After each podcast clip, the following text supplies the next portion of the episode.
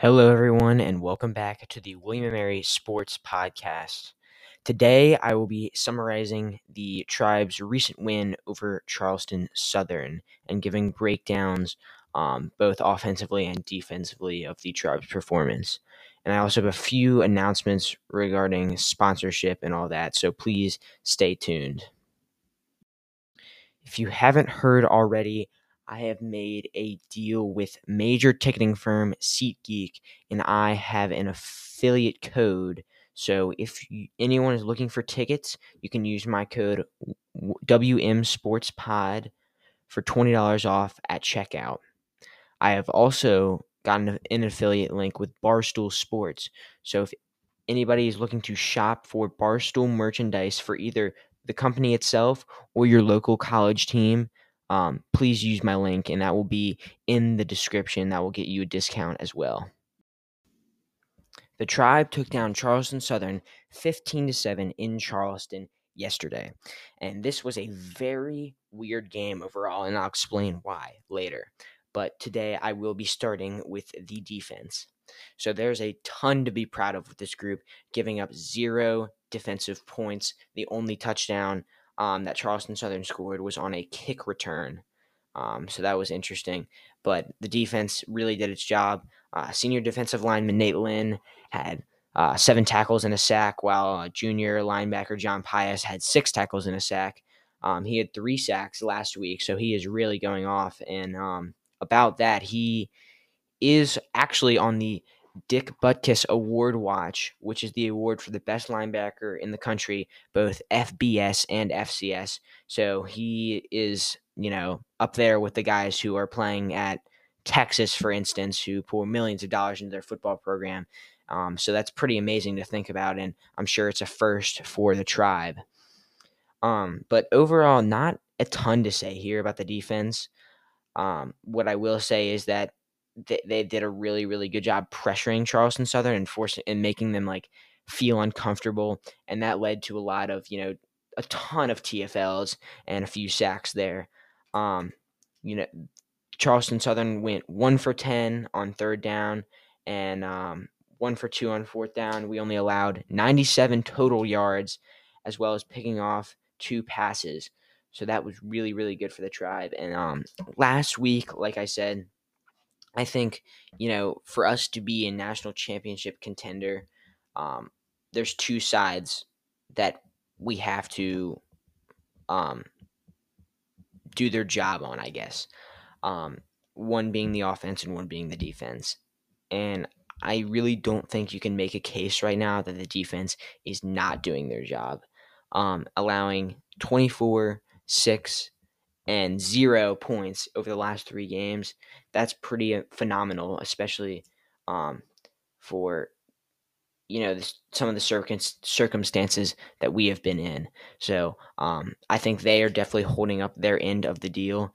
Um, and it, it, it's the tr- we're really lucky this year to have a defense that we know we can rely on. I hope we don't have to rely on. I hope we can be um, – You know, the the offense can be just as good, um, hopefully. But, you know, if not, if the offense is, you know, a little bit down this year, um, I think the defense can step up in that in their absence. Um, but moving on to the offense. So this is kind of what I meant by um, when I said it was a weird game.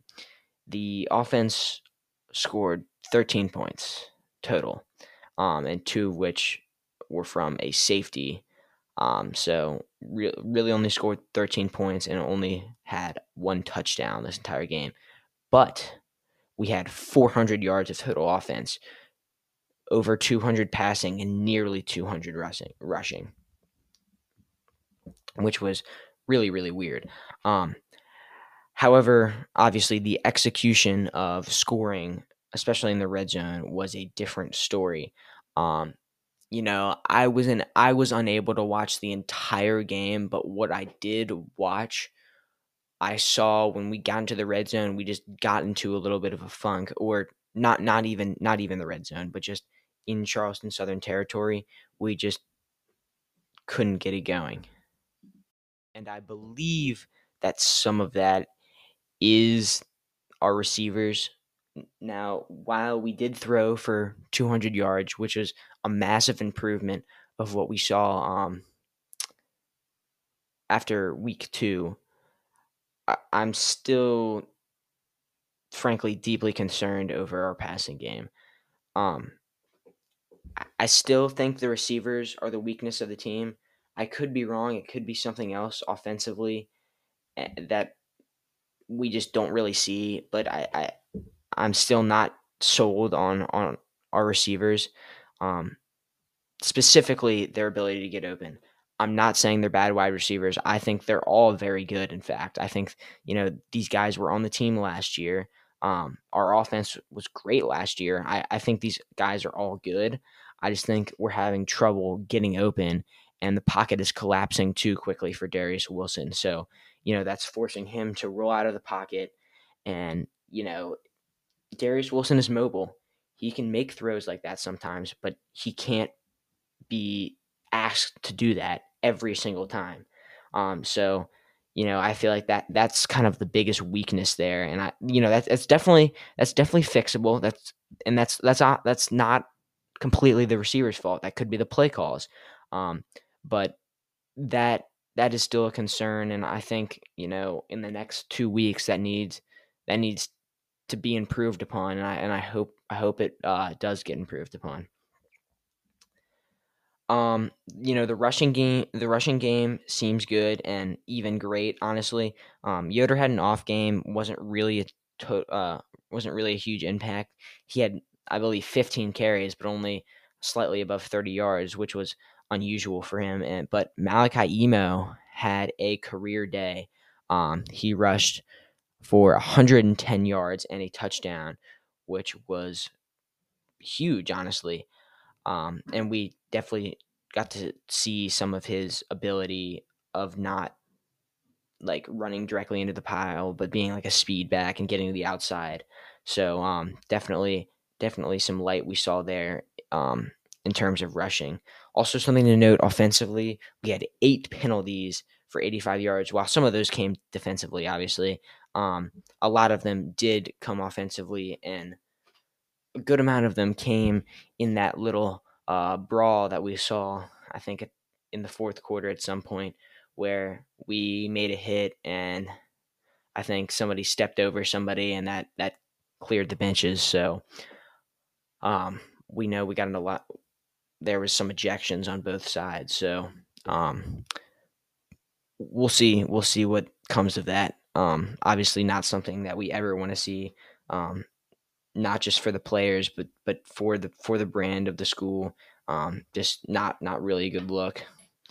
Um, you know, wh- while I think the offense needs work overall, um, I, I really do hope that this upcoming week we can put it all together.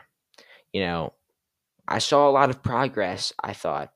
Um, not not a huge amount, actually, but but but but I saw some progress, um, especially in the passing game. And I really do believe that if we can just get to a point where every once in a while we can, you know, we may run the ball three times, but if it's a third and five, that we can pick that up and not, you know, force Darius to roll out and then throw an incompletion because nobody's open. Um, so th- that you know that that's I fe- I feel like that's all this passing game has to be, um, really. So we'll see if it can get there in the next couple of weeks before our big matchup um, against U V A. And you know, like I said before, I really, truly believe that this team has a ton of potential. Before the season, I thought I, I thought we had um, national championship hopes, and I'm not saying we still. I'm not. I'm not saying we don't anymore, but the offense still needs to be improved for us to get there. Um, but you know, I, I saw potential um, and, and and progress in this in that game. For the passing game. So I'm hoping we can get that together and, you know, get to a place where it's just decent enough for us to, you know, be able to rely on it a little bit. So if you stayed till the end, I truly appreciate it. Um, if you follow my Twitter, you already know, but if you don't, I have released merchandise for my podcast on my website. So that is available there. Um, what is being sold right now is hats, t-shirts, and sweatshirts um, of any size. So if any of y'all are interested in representing the podcast and representing Tribe Athletics, um, ch- check out my website. The link will be in the description. But thank you all for listening to today's episode. If you want to follow me on social media, uh, my Twitter is Evan underscore Mangin, and my Instagram is the William and Mary Sports Podcast. Um, don't forget to use my affiliate links if you're looking for tickets or if you're just shopping on Barstool for, for either their clothes or just merchandise for your college. Um, those will both give you discounts. But um, once again, thank you for listening, and I will see you all next week for a recap of the William and Mary versus Maine game.